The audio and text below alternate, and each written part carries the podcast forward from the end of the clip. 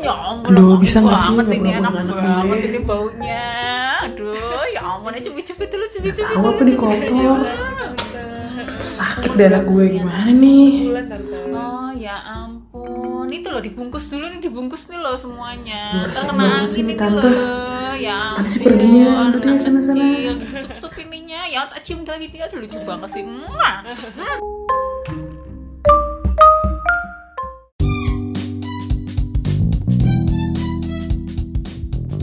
Hai, welcome! Di Bicara Banyak, kami akan banyak bicara tentang hal-hal yang menurut kami menarik. Selamat mendengarkan si banyak bicara yang mau bicara banyak.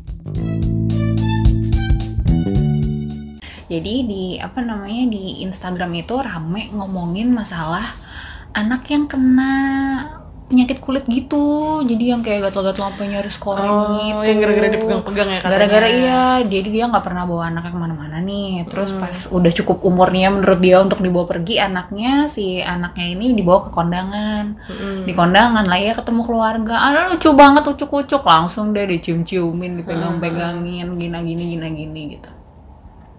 Well, akhirnya uh, long story short, anak ini uh, menjadi sakit nih kulitnya. Mm-hmm. Dan uh, orang tuanya ini merasa kalau penyebabnya adalah dipegang-pegang sama orang banyak gitu, yeah. yang mengandung banyak bakteri-bakteri tidak berguna mm. itu. Jadi ya gitu deh intinya. Terus ini akhirnya banyak teman-teman gue yang merasa uh, hal ini tuh relatable sekali dengan kehidupan mereka gitu, dekat sekali mm-hmm. dengan kehidupan mereka, teman-teman gue yang sudah punya anak ini mm. gitu. Mereka ngerasa, aduh iya nih gue juga gak suka kalau orang-orang megang-megang anak gue, lali-lili gitu. Gak tahu apa kalau misalnya anak gue sakit kan gue yang keluar duit, ini, ini, yeah, ini, yeah. itu, itu, well that's true. Tapi uh-huh. mm, sejauh gue, gue, gue belum punya anak jadi mungkin gue bisa enteng kali ya ngomongnya karena gue belum punya anak gitu. Cuma sejauh gue, ini sih maksudnya kayaknya menurut gue nggak segampang itu deh, anak-anak gampang kena gatal-gatal dan penyakit kulit itu cuma gara-gara dicium-ciumin that one time gitu. Sebenarnya uh, gini sih, uh, kalau dari yang kasus kemarin itu, itu kan uh, kasus anaknya adalah didiagnosisnya dermatitis atopik ya. Jadi hmm. itu kalau bahasa itu bahasa kedokteran ya, kalau bahasa awam itu apa? Eksim. Oh iya, yeah. oh, itu eksim coy. Eksim atopik uh, namanya. Uh-huh. Jadi uh, apa namanya? Nah, uh, mungkin memang uh, menurut gue wajar ada kekhawatiran dari orang tua kalau misalnya anaknya dipegang-pegang sama orang yang nggak dikenal dan nggak tahu dia bersih atau enggak gitu mm. ya wajar aja. Cuma yang misleading dari kasus kemarin adalah sebenarnya si eksim atopik itu kalau misalnya lo baca dari sumber-sumber yang kredibel misalnya kayak Uh, Mayo Clinic misalnya, lo, lo baca deh di, di internet gitu, lo search uh, atopik dermatitis. Penyebab dari uh, dermatitis atopik itu sebenarnya adalah bukan karena dipegang orang atau bukan karena terpapar oleh sesuatu yang kotor, hmm. tapi ada karena adanya kelainan di genetik si anak itu. Hmm. Kelainan genetik itu bukan berarti yang harus parah atau kayak X-Men gitu, hmm. enggak ya gitu. Maksudnya, mutan. Iya, kelainan genetik itu. Oke, okay, by the way disclaimer di sini gue. Oh iya benar-benar harus di disclaimer betul-betul harus di kesehatan jadi gue uh, berani ngomong kayak gini. Dikit, iya, cuma iya. tapi tapi gue buk, tidak berkompetensi, nah. tidak berkompetensi mm-hmm. yang gimana banget enggak, tapi gue ngerti lah dikit-dikit gitu ya. Mm-hmm. Nah, uh, jadi dermatitis atopik itu sebenarnya uh, kalau misalnya lo baca dari jurnal, dari uh, apa namanya sumber-sumber yang kredibel, memang penyebab disebutkan di situ adalah penyebabnya Uh, adalah karena itu tadi kelainan gen itu. Jadi secara normal kulit kita termasuk kulit anak-anak bayi itu hmm. itu sebenarnya udah punya mekanisme tersendiri yang bisa bikin kulit mereka itu uh, lembab, terus yang bisa bikin maksudnya melembabkan kulit, kulit terhindar dari bakteri, dari berbagai macam kuman-kuman itu udah ada mekanismenya sendiri sebenarnya di kulit gitu. Hmm. Nah uh, orang yang punya dermatitis atopik kulitnya tidak mempunyai kemampuan itu. Okay. Kenapa tidak bisa mempunyai? Eh, kenapa nggak punya kemampuan itu atau kemampuannya mungkin kurang baik? Itu karena ada uh, kelainan di genetiknya, hmm. gitu. Hmm. Nah, uh, terus uh, anak yang punya dermatitis atopik ini adalah biasanya adalah uh, anak yang orang tuanya itu juga mungkin punya riwayat yang sama, penyakit kulit juga gitu. Uh, maksudnya dermatitis atopik, atau memang maksudnya ini uh, jadi anak-anak yang uh, kena dermatitis kena dermatitis itu faktor resikonya pertama itu yang paling sering itu adalah faktor keturunan sebenarnya. Hmm. Faktor keturunan itu udah paling sering, yang kedua itu uh, alergi, yang ketiga itu uh, asma. Jadi sebenarnya orang yang bengek itu punya kemungkinan besar untuk gampang kena eksim itu. Okay. Jadi jadi anak-anak yang orang tuanya punya riwayat uh, penyakit yang sama, terus uh, apa namanya anak-anak yang punya alergi dan anak-anak yang asma itu punya kemungkinan lebih besar hmm. untuk terkena dermatitis atopik. Tapi tidak semuanya akan terkena dermatitis atopik. Hmm, gitu. Ya tergantung nasib lo aja. Begitu tergantung ya. nasib lo aja. Nah, gitu. gitu. Jadi sebenarnya Uh, ya itu, jadi sebenarnya bukan karena dipegang gitu, okay. tapi memang, hmm. tapi memang maksudnya anak kecil yang sering dipegang-pegang dan ketularan penyakit itu ada. Hmm. Salah satu contohnya waktu itu pernah ada kasus di Amerika sih, bukan hmm. di Indonesia. Jadi anak bayi nih, hmm. lagi ini lagi kayak biasalah ada apa? Newborn uh, anaknya. Newborn. Hmm. Terus lagi bikin party gitu di rumah, hmm. dicium-cium hmm. sama saudara-saudara segala macam. Saudara-saudara ada salah satu saudara yang gue nggak tahu siapa, hmm. itu dia ada herpes coy. Oh kalau herpes kan memang nular, ya memang penyakit nular. nular kan? uh. Ada herpes, tapi memang sih kalau misalnya kayak herpes labialis gitu, itu di orang dewasa tuh ya nggak, maksudnya memang bisa bikin mengganggu, cuma nggak parah-parah banget lah gitu. Hmm. Tapi kalau sampai kena ke anak bayi, apalagi yang baru lahir, akhirnya si virus herpes itu nyerang si anak itu dan akhirnya sebadan-badan tuh ya herpesnya benar-benar ah, sebadan-badan gitu ah, si anak bayi itu. Nah ah, itu memang bisa terjadi, cuma yeah. ya maksud gue itu one in a million, ya nggak terlalu sering-sering banget lah. Cuma ya memang uh, gue mengerti kenapa mungkin orang tua mengantisipasi kenapa an- anaknya nggak pengen anaknya dipegang-pegang. Cuma ah. ya memang yang disayangkan dari kasus kemarin adalah ya itu sebenarnya kalau dermatitis atopik tuh bukan karena dipegang loh. Iya iya iya, persepsinya orang hmm. akan penyakitnya anak ini tuh salah gitu. Maksudnya hmm. proses menuju ke penyakitnya itu yang yeah. diyakini orang-orang tuh salah. Yeah. Sebenarnya bukan itu gitu. Uh, gitu. Okay. Mungkin waktunya memang kebetulan uh, pas habis dipegang-pegang itu terus kemudian daya tahan tubuhnya lagi nggak baik gitu ya, makanya jadi uh, gampang kenapa-napa gitu. Iya, jadi si dermatitis atopik ini dia memang uh, ada beberapa hal yang bisa memicu dia kemudian muncul gitu. Hmm. Jadi memang anak yang uh, punya dermatitis atopik ya sebenarnya memang sudah punya kelainan gen itu kan. Gitu. Sudah punya kelainan gen itu dari dari lahir gitu, dari awal. Cuma ada beberapa hal yang memang kemudian bisa memicu akhirnya si muncul. dermatitis itu bisa hmm. muncul hmm. gitu. Salah satunya adalah uh, reaksi alergi nih. Hmm. Menurut Mayo Clinic tuh kayak beberapa uh, hal kayak uh, debu, terus makanan-makanan tertentu yang mungkin orang tuanya nggak tahu nih anaknya alergi tapi ternyata alergi nah gitu. hmm. Itu bisa memicu si dermatitis juga gitu. hmm. Makanan-makanan standar aja misal kayak telur, susu gitu, hmm. kayak, kayak gitu-gitu, hmm. atau gandum yang di roti apa segala macam gitu. yeah, yeah, bisa yeah, yeah. gitu ya alergi-alergian itulah. hmm, alergi-alergian itu hmm. gitu. Jadi sebenarnya kemudian kalau di kan sekarang eh, yang kemudian beredar adalah kesannya ntar kalau dipegang dermatitis gitu, bang ya, ya enggak juga gitu, iya kan, padahal ya enggak juga uh. gitu, maksudnya ya tergantung uh, apa namanya, uh, tergantung penyebabnya, eh misalnya pemicunya apa dan segala macam. Gitu. Ya balik lagi sih sebenarnya yang megang lagi sakit apa enggak ya, maksudnya harus tahu diri kalau misalkan dia lagi, maksudnya kondisi badannya lagi nggak bagus, lagi pilek, batuk yeah, yeah. atau apa gitu-gitu ya jangan deket-deket, jangan pegang-pegang, mm-hmm. kayak gitu-gitu kali ya. Iya gitu, tapi memang sebenarnya yang kemudian kemarin jadi uh, pembahasan juga itu kan si orang tuanya bilang ya, e, gue nih emang orangnya bersih banget apa segala macam gitu kan. Hmm. Oh iya iya, ya, ya, kan? gue ingat gue ingat bagian ya, itu, kan? gue ingat bagian itu. Kan? Nah itu emang ini sih uh, apa namanya? Ini gue pernah baca jurnal ya, di jurnal itu dia bilang bahwa sebenarnya anak yang tumbuh terlalu bersih itu juga nggak terlalu bagus juga sebenarnya buat hmm. kesehatannya gitu. Hmm. Ini emang bener karena ini, uh, maksudnya gue tidak Ini gue hanya menjelaskan secara iya, iya, dari iya. sudut pandang ilmiahnya gitu. Maaf, ya. maaf gue potong dulu. Lo yang ilmiahnya, ini gue yang sudut pandang keprek-kepreknya dulu iya, ya. Iya. Jadi kan gue nge-share ke lo juga nih kan mm. yang uh, apa namanya akun Instagram yang dokter kulitku itu. Mm-hmm. Nah itu tuh dia tuh juga ngebahas tuh lo tuh jangan jangan terlalu bersih-bersih banget lah mm-hmm. anak lo. Bukan maksudnya bukan nggak boleh bersih, tapi mm-hmm. maksudnya ya udahlah be aja gitu. Disuruh main kotor juga nggak apa-apa, nanti tinggal dibersihin lagi yeah, gitu. Yeah. Yang kayak gitu-gitu intinya dari akun dia seperti itu dia ngebahasnya gitu. Waktu itu dia dia ceritanya akun ini membahas uh, perihal si anak yang sakit mm-hmm. yang bapaknya bersih banget itu. Mm-hmm. Nah, terus gue dapat akun ini itu dari teman gue mm-hmm. yang, nah ini nih, ini nih perbedaannya yeah. orang Indonesia dengan mm-hmm. orang yang tidak di Indonesia. Iya. Yeah. Nah, somehow kita nggak bisa ngasih stereotip kayak gitu karena Indonesia juga udah banyak kayak yang terbuka pikirannya. Mm-hmm. Cuma masalahnya uh, ya mau gimana lagi, banyak gitu loh kejadiannya. Justru orang-orang yang tidak terbuka itu ya adanya di Indonesia ini. Mm-hmm. Nah. Temen gue yang nge-share masalah akun ini, gue tau akun ini juga dari posan temen gue hmm. yang punya anak kecil juga, hmm. tapi dia uh, malah nggak merasa relatable dengan si bapak-bapak yang marah-marah sama hmm. anak yang eksim ini. Dia malah nge-share masalah, ya lo malah nggak apa-apa, jangan dibiasain anak lo jadi bersih-bersih banget supaya yang lebih kuat imunnya dan lain-lain. Yeah, yeah. Balik lagi gue nggak mau ngasih stereotype, cuma hmm.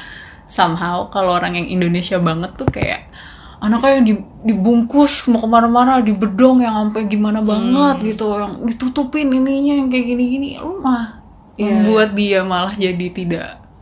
Iya. Yeah. Ini menurut gue. Sebenarnya balik lagi sih, segala sesuatu yang berlebihan itu kan tidak baik gitu. Hmm. Even itu berlebihan dalam hal kebersihan gitu, itu hmm. juga nggak bagus juga gitu. Terutama buat anak bayi. Jadi gini, jadi kayak sistem imun itu ibaratnya kayak tentara lah, tentara hmm. yang yang ngelindungin badan kita. Hmm. Tentara kalau nggak perlatian, ya nggak bakal bisa jago lah, hmm. gitu kan ngelindunginnya. Hmm. Gimana cara tentara itu latihan? Ya simulasi lawan musuh lah, hmm. apa segala macam. Ya, sama aja kayak sistem imun gitu. Hmm. Sistem imun juga harus latihan. Gimana latihannya ya gitu, kena bakteri, kena penyakit. Jadi dia kedepannya ketika ada bakteri lain, ketika ada Uh, kuman-kuman jadi nggak lempe gitu ya, jadi nggak kaget mm-mm. gitu, jadi nggak eh ayam-ayam gitu apa mm-mm. gitu gue main kuman nih angkat tangan ambil kaget ayam-ayam terus-terus ya gitu. Itu kenapa sebenarnya terlalu bersih itu juga nggak terlalu bagus buat anak karena sistem imunnya jadi nggak terlatih gitu. Kalau misalnya sistem imunnya udah terlatih kan udah udah punya memori tersendiri lah gitu. Hmm. Jadi badan kita tuh semua canggih banget gitu. Hmm. Badan kita semua canggih banget. Jadi uh, apa namanya sistem imun tuh punya memori, punya mekanisme sendiri gimana buat melindungi kita dari kuman-kuman dan bakteri-bakteri itu gitu. Hmm. Hmm. Jadi selama selama uh, tapi bukan berarti kebersihan nggak penting ya. Kebersihan itu hmm. penting, pasti hmm. penting banget malah. Cuma hmm. jangan berlebihan banget juga. Gitu. Biarin aja lah kena kotor-kotor dikit, hmm. kena jorok-jorok dikit juga nggak apa-apa lah namanya juga. Iya malah yang di akun itu dia ngomong uh, kalau anaknya rentan sakit lepasnya di lantai. Ada nggak lo baca yang hmm. ada yang dia yeah. ngomong kayak gitu? Udah lepas aja anaknya di lantai yeah. suruh guling-guling. Terus habis hmm. itu tinggal dibersihin lagi, mandiin uh-huh. lagi, kayak gitu-gitu. Uh-huh. Ya. Nggak, ya mau nggak mau gue percaya sih maksudnya nggak maksudnya karena yeah, alasannya yeah. dia lebih iya yeah. lebih logik gitu, lebih masuk aja. Berlebihan segala sesuatu yang berlebihan nggak baik, termasuk dalam hal kebersihan, hmm. kesehatan pun misalnya lo menjaga kesehatan gitu, kayak misalnya sikat gigi gitu. hmm. Sikat gigi berlebihan juga juga nggak juga nggak bagus buat gigi lo. Sikat gigi berlebihan tuh kayak apa sih ngomong-ngomong?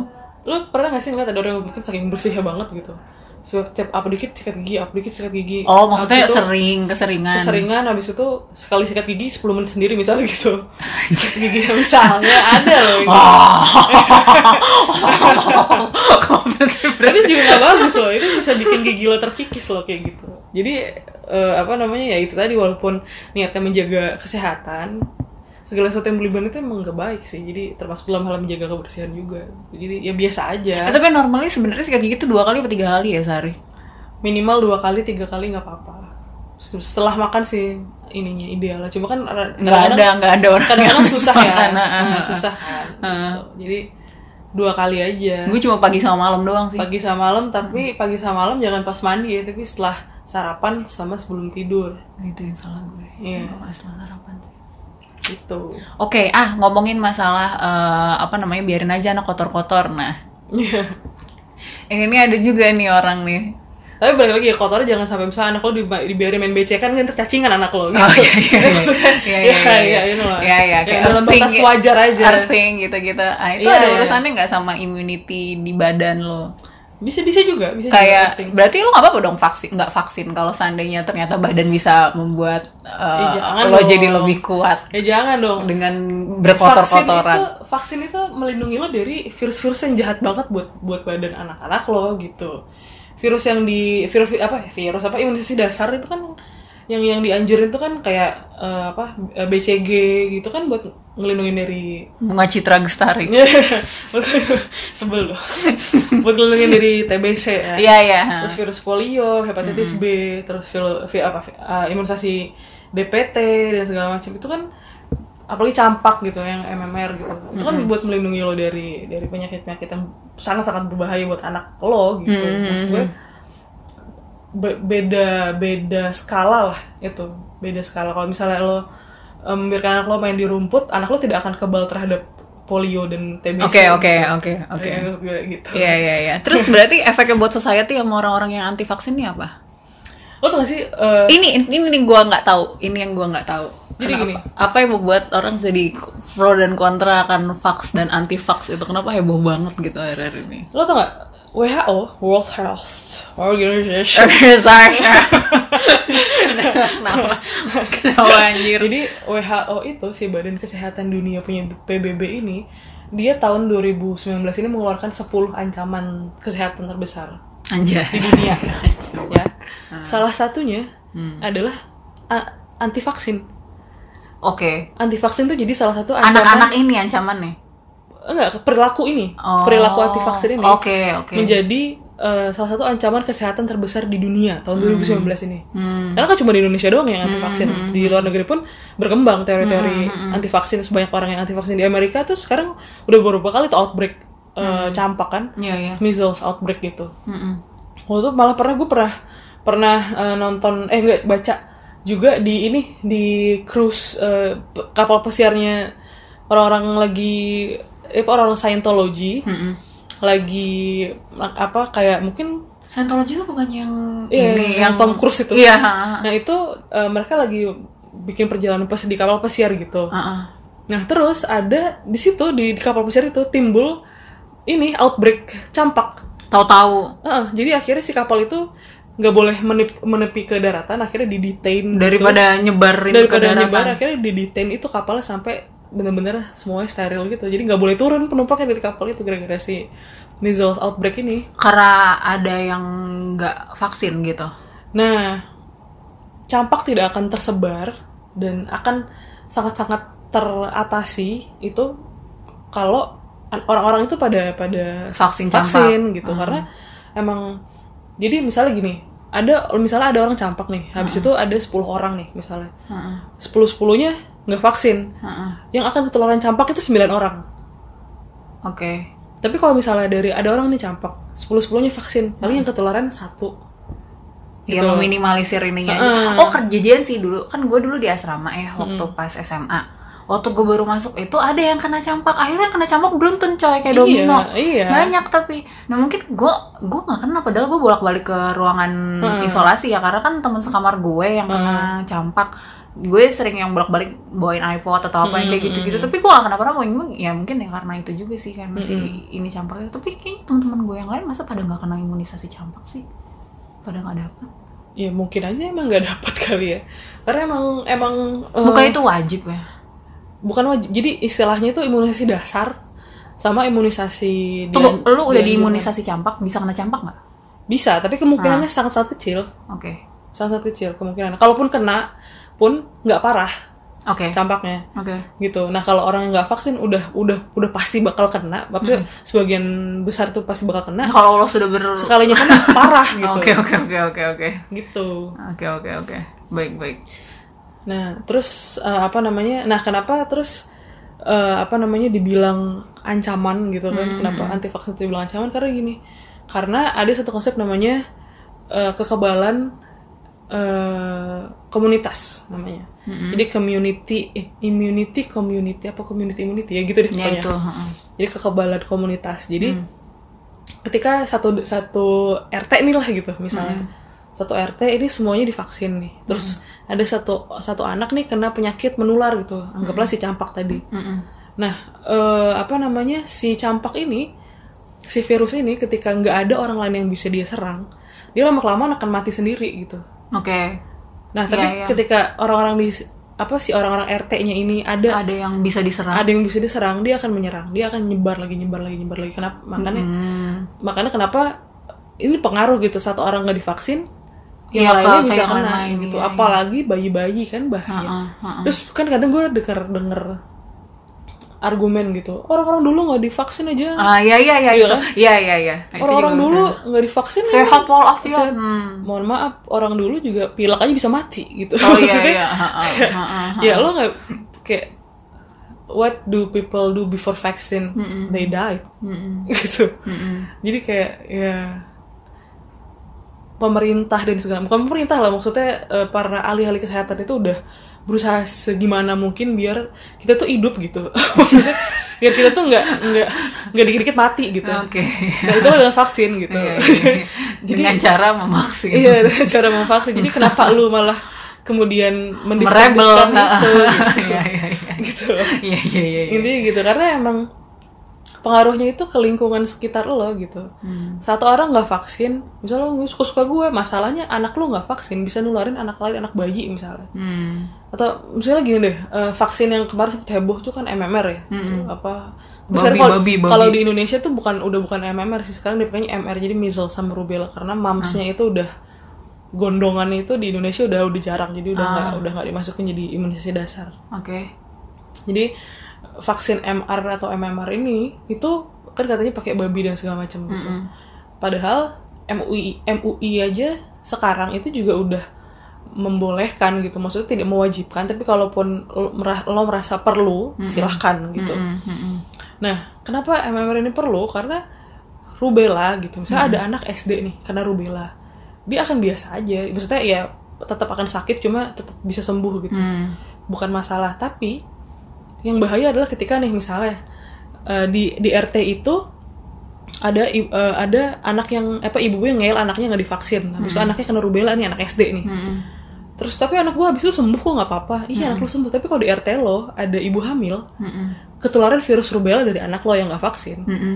itu bisa bahaya. Karena apa? Karena rubella itu uh, dampaknya ke janinnya Janin, mm-hmm. itu bahaya banget. Mm-hmm. bahaya banget, jadi bisa lahir apa bisa cacat lahir itu hmm. rubella, bisa bikin anak lo buta, bisa hmm. bikin janin itu lahir-lahir udah katarak, hmm. itu gara-gara rubella gitu. Oh. Jadi memang rubella kalau di apa yang ngalamin, di anak bocah biasa anak, aja anak bocah biasa aja, hmm. tapi kalau ngalamin janin itu bisa parah banget akibatnya, hmm. bisa bahkan ujung-ujungnya bisa akibat ya, lahir mati, jadi begitu hmm. anaknya begitu lahir udah meninggal gitu. hmm.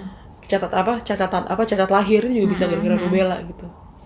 Jadi ya itu bukan kalau gitu. doang gitu efeknya, bukan tapi malah ke society jatuhnya. Nah masalahnya kan janin nggak bisa dong divaksin M M R karena iya, dia masih bener. janin kan iya, gitu. Bener.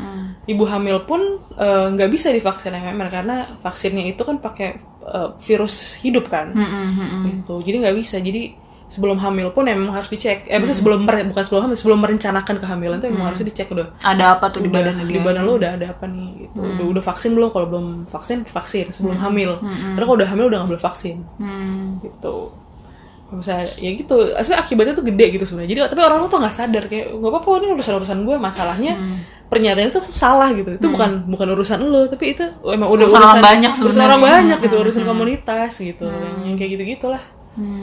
Nah itulah kenapa akhirnya W H O memasukkan an- uh, perilaku anti vaksin ini sebagai ancaman kesehatan terbesar di dua ribu sembilan belas ini. Hmm. Gitu. Karena memang pengaruhnya tuh nggak cuma ke lu doang, lu yang nggak vaksin, yang sakit itu bisa anak ke sekecamatan hmm. gitu, yang sakit itu bisa senegara gitu. Hmm. Maksudnya jadi mungkin senegara mungkin agak lama ya perkembangan hmm. cuma yeah. ya, you know the concept yeah, yeah, lah yeah, gitu. Yeah. The way way to get there. Yeah, yeah. Nah, gitu, gitu. Yeah, yeah, yeah, yeah. Itu makanya teman-teman yang perlu divaksin lebih baik divaksin dulu gimana ya kan? Karena sebenarnya argumentasi para kaum anti vaksin itu uh, argumentasinya berdasarkan ada penelitian dokter siapa gitu kan. Mm-hmm. Padahal di, di dunia uh, ilmiah dan di dunia medis pun si penelitian itu sudah di uh, sudah di apa ya namanya sudah disangkal. Oh, gitu. Hmm. Jadi karena mereka apa si penelitian itu pakai pakai datanya tuh nggak valid gitu, hmm. jadi nggak sebenarnya tidak tidak gak terbukti, bisa di, tidak nggak bisa dijadiin pembelaan gitu ya. Mm-hmm. Oke, okay. ya ya ya ya. Gitu. Mm-hmm. Ini agak ini. Emang kalau emang kalau ngomongin masalah kesehatan anak tuh emang ya ini sih memang memang complicated sih. Jadi hmm. di satu sisi tetap harus jaga kebersihannya, mm-mm. tapi di satu sisi nggak boleh bersih-bersih banget. Mm-mm. Tapi tetap, makanya gimana sih patokannya? Tetap harus lo bersih tapi tidak bersih-bersih sekali. Itu kayak gimana patokannya gitu loh, itu yang. Gue rasa tiap orang akan beda-beda ya patokannya. Mm-hmm. Maksudnya kalau gue personally gitu, ada orang yang membiarkan anaknya main becekan, ya gue nggak akan membiarkan anak gue main becekan mm-hmm. gitu. Cuma maksud gue kalau lo main di rumput silahkan. Silahkan gitu. Ya. Atau lo mau guling-guling di lantai kayak silahkan mm-hmm. gitu. Okay. Atau misalnya lo mau tapi tetap lo keluar rumah tetap harus pakai sandal gitu, mm-hmm. ya sih maksudnya kayak bener-bener ketusuk paku karatan kan lo, betul, betul, lo tetanus ya, ya, gitu susah ya. Jadi kayak maksudnya hal kayak gitu ya, batasannya sih orang tua masing-masing ya sebenarnya, mm-hmm. orang tua masing-masing cuma memang ya itu tadi gue rasa masing-masing orang akan tahu lah mana yang udah berlebihan dan mana yang enggak gitu. Lo nggak harus kok setiap saat anak lo harus dicuci tangan apa sih harus di sterilin apa segala macam gitu. Ada ada gue pernah melihat kasus uh, bukan kasus ya maksudnya melihat sebuah perilaku yang bersih berlebihan ini hmm, gitu jadi hmm. Bober uh, itu di, bersih di, berlebihan bober bersih berlebihan jadi si anaknya ini main di rumah sendiri gitu hmm. lagi dipegang-pegang mainannya jatuh ke lantai hmm. langsung sama mak bapaknya diambil direbus tuh mainan biar bersih huh? biar steril serius gitu ya maksud gue ya kan itu rumah lo ya, iya, maksud betul. Gue kan kan dia tahu berarti ngepelnya pakai apa, iya. Orang masuk pakai sendal apa enggak, iya makanya. Jadi memang menjaga kebersihan anak itu penting dan menjaga kebersihan rumah lo itu juga penting gitu. Tapi yang menurut gue itu kalau kayak gitu ya. Itu over hmm. menurut gue hmm. gitu. Tapi ya balik lagi pilihan ya masing-masing. Ya, kalau memang maunya kayak gitu ya nggak apa-apa ya iya, terserah aja. Itu pilihan hmm. ke, ke orang tua masing-masing sih. Hmm. Gitu. Hmm. Emang komplikat sih, mm. gue juga kaget tiba-tiba jatuh langsung eh jadi anaknya pengen begitu jatuh anaknya pengen ngambil lagi kan? Lah kalau gue makanan jatuh ya gue makan. Nah, aduh, gitu, belum gitu. lima menit. Ada. Oh dan satu lagi anak yang tumbuh bareng sama hewan peliharaan mm. itu dia imunnya lebih bagus biasanya. Kenapa gitu?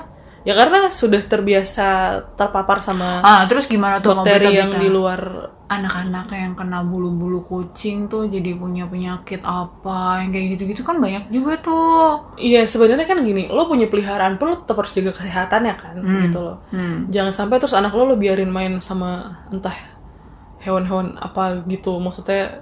Kalau lo pelihara, hmm. oh, ya lo kan tahu kebersihannya. Tetap harus lo bersihin yeah, yeah, gitu. Yeah, yeah, yeah. Jadi menurut gue selama lo tahu peliharaan lo itu bersih sih ya nggak masalah gitu.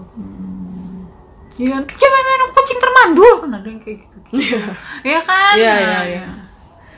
Gitu. Ya, ya sebenarnya memang sih itu virus toxo itu kan memang ada sih, cuma ya maksudnya setahu gue ada deh vaksin toxo buat kucing apa nggak ada? Apa gue asal ya? Coba nanti kalau kita tahu yeah. kita kasauin deh. Ya tapi maksud gue itu adalah sesuatu yang bisa dikontrol sebenarnya. Maksudnya hmm. lo punya peliharaan, lo tahu cara menjaga peliharaan lo tetap sehat, hmm. lo tahu cara menjaga kebersihan kebersihan peliharaan hmm, lo. Berapa, jadi nggak masalah, nggak masalah hmm. uh, anak lo main dengan peliharaan itu. Benar-benar, iya sih harusnya.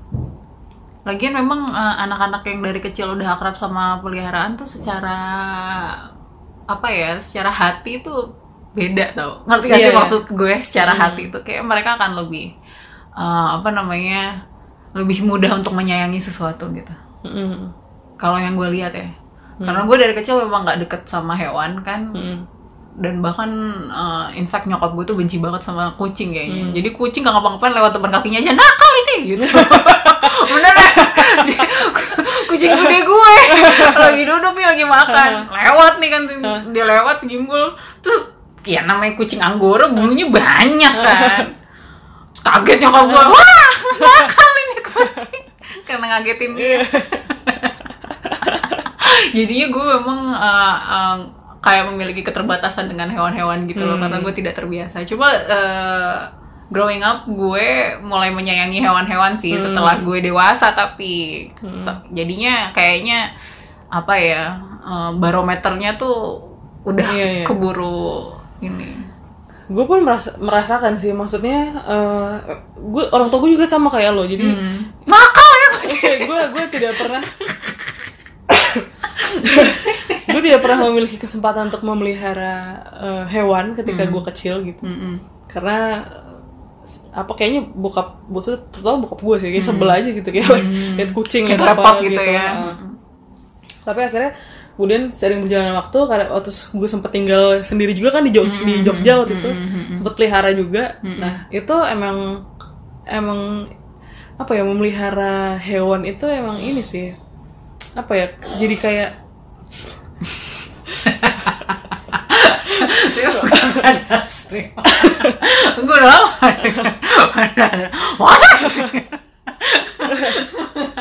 emang melihara hewan itu ada ada ininya apa namanya, uh, benefitnya tersendiri sih untuk psychologically dan iya, physically uh, juga gitu. uh, uh, uh, uh. Dan lo tahu ini nih, ngomongin masalah psychologically, waktu itu pernah gue diperiksa sama ada kayak dokter nutrisi hmm. hati dan badan itu yeah, lagi yeah. gue bercerita sama lo. Dokter ini pun bilang orang kayak kamu Nindi harusnya tuh melihara hewan, melihara hmm. sesuatu, hewan atau tanaman, karena uh, apa namanya, kayaknya tuh kamu nggak akan semudah gitu gitu untuk mencurahkan hatimu untuk manusia yang lain gitu. Tapi bener-bener argumentasinya dia tuh itu. yeah, yeah, yeah. Tapi kalau sama hewan, sama tumbuhan mungkin kamu bisa lebih apa namanya, ya itulah, memiliki memiliki apa ya, hati yang lebih gimana ya nak. Gue lupa waktu itu istilahnya dia apa, pokoknya intinya uh, supaya gue nggak sekaku ini gitu, supaya hmm. gue nggak sekenceng ini gitu, jadi gue lebih baik tuh memiliki peliharaan gitu. Terus oh itu ada nyokap gue juga, hmm. terus iya nih dok, pelihara kucing nggak boleh tuh sama Kanjeng Ratu gue hmm. gitu kan, langsung nggak nggak ada hewan-hewanan, padahal dokternya gitu. Jadi emang udah nggak bisa diapa-apain lagi. yeah, yeah, yeah. Tapi kalau tumbuhan, maksudnya gue gue bukan tipikal orang yang suka. Tapi tumbuhan itu perlu telaten banget sih. Mm-mm, mm-mm. Ya, hewan juga sih. Iya, cuma maksudnya kan kalau hewan kan kalau dia lapar dia teriak, nak. Iya. Kalau tumbuhan kan kayak apa ya gitu. Dan dia tuh bisa caper kalau hewan kan. Sedangkan mm. gue tipenya kan yang bodo amat gitu loh. Uh, uh. Belum lama udah kuning daun gue ya kan. Uh. Makanya jadi kayak aduh kayak tanaman. Nah nyokap gue ini sama tanaman sih dia memang ini. Hmm. Jadi uh, this is kind of funny actually gitu. Nyokap gue kan orangnya kenceng ya nih, ibu-ibu hmm. ibu-ibu Jawa Timur gitu. Bayangin lah kayak gimana gitu. Nah terus tapi dia kalau sama tanaman tuh sambil nyiram tuh sambil ngobrol gitu loh. Hmm. That's why semua tanaman-tanamannya dia tuh tumbuh dengan baik gitu. Iya. Yeah, yeah, yeah. Kayak berhasil tumbuh dengan baik gitu. Cuma kalau udah dipindahin ke pot pasti mati. Hmm. Tapi kalau udah ditaruh, makanya di belakang tuh banyak tanaman yang lumba-lumba. Hmm. Makanya nyokap gue tuh suka ada daun ini, daun itu. Hmm. Ini buat yang kalau ini ngunyah ini, kalau hmm. lagi batuk ini ini. Karena dia telaten banget sama tanaman. Hmm. Jadi setiap nyiramin, setiap apa tuh dia bisa kayak sambil ngajak ngobrol gitu. Hmm. Yang yang sehat ya, yang kayak gitu-gitu. Dan hmm. gue one hundred percent sure nggak akan seperti itu sama tanaman gue gitu. Hmm. Sedih sih sebenarnya. Kenapa gue nggak bisa kayak gitu? Yeah. Gitu. Eh jauh banget melenceng nyampe ke tanaman. Iya benar. Anyway, hari ini gue belajar banyak banget. Terima kasih Bu Dokter Nina. eh tapi beneran loh, gue bener-bener nggak nggak banyak knowledge-nya di bidang itu. Jadi kalau seandainya gue kayak pengen ngomentarin hal-hal ini, gue kayak ya gue nggak punya banyak. Iya, iya sebenarnya sebenarnya pun gue nggak seratus persen berkompeten untuk membahas ini ya. Maksudnya karena gue juga bukan dokter kulit atau apa, gue mm, enggak gitu. Tapi mm, hal-hal seperti ini pun sebenarnya walaupun lo bukan dokter atau lo bukan ya, tapi lo bisa belajar orang maksudnya kesehatan, mm, lo tinggal googling aja kok sebenarnya mm, gitu. Googling aja. Walaupun banyak juga googling yang menjerumus gini, ya. ya. Aku batuk-batuk kenapa? Oh kamu kanker. Iya. Kan banyak.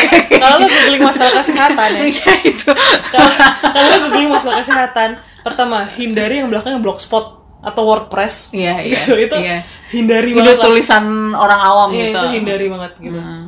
Kalau se kalau lebih bagus lagi kalau misalnya lo ngerti ini bahasa Inggris, lo cari yang referensi yang bahasa Inggris aja lah gitu. Cari di website-website yang belakangnya O R G hmm. gitu, atau yang yang apa yang kredibel lah. Atau kalau misalnya pengen bahasa Indonesia, cari memang situs-situs kesehatan gitu, hmm. situs-situs medis. Jangan terus kalau baca uh, misalnya cendol ciri-ciri apa blogspot dot com atau yeah, apa, yeah, misalnya yeah, yeah, kayak yeah, yeah, yeah. Uh. yang kayak gitu-gitu, atau misalnya uh, apa ya, pokoknya banyak kan yang kayak misalnya uh, solusi Islam dot tahu gue tahu gue ya, ya. Gitu. Gue ngerti. Ntar iklannya yang di website-nya Habatus Sauda. Iya. Mengobati segala macam penyakit kecuali kematian. Iya. Gitu, gitu ya, maksudnya ya tulisan-tulisan kayak gitu tuh tidak tidak selalu salah. Tapi ya nggak selalu benar.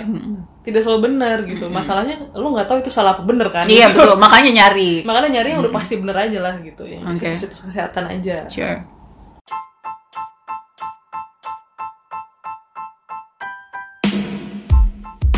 Gitu. Uh-uh. Makasih ya teman-teman yang dengerin. Eh anyway, uh, kita nih selama ini sombong sekali loh. Setiap bikin podcast itu nggak pernah promosi kita itu siapa. Maksudnya nggak oh, ya? pernah kasih tahu kita tuh siapa. Kayak semua orang tahu kita aja.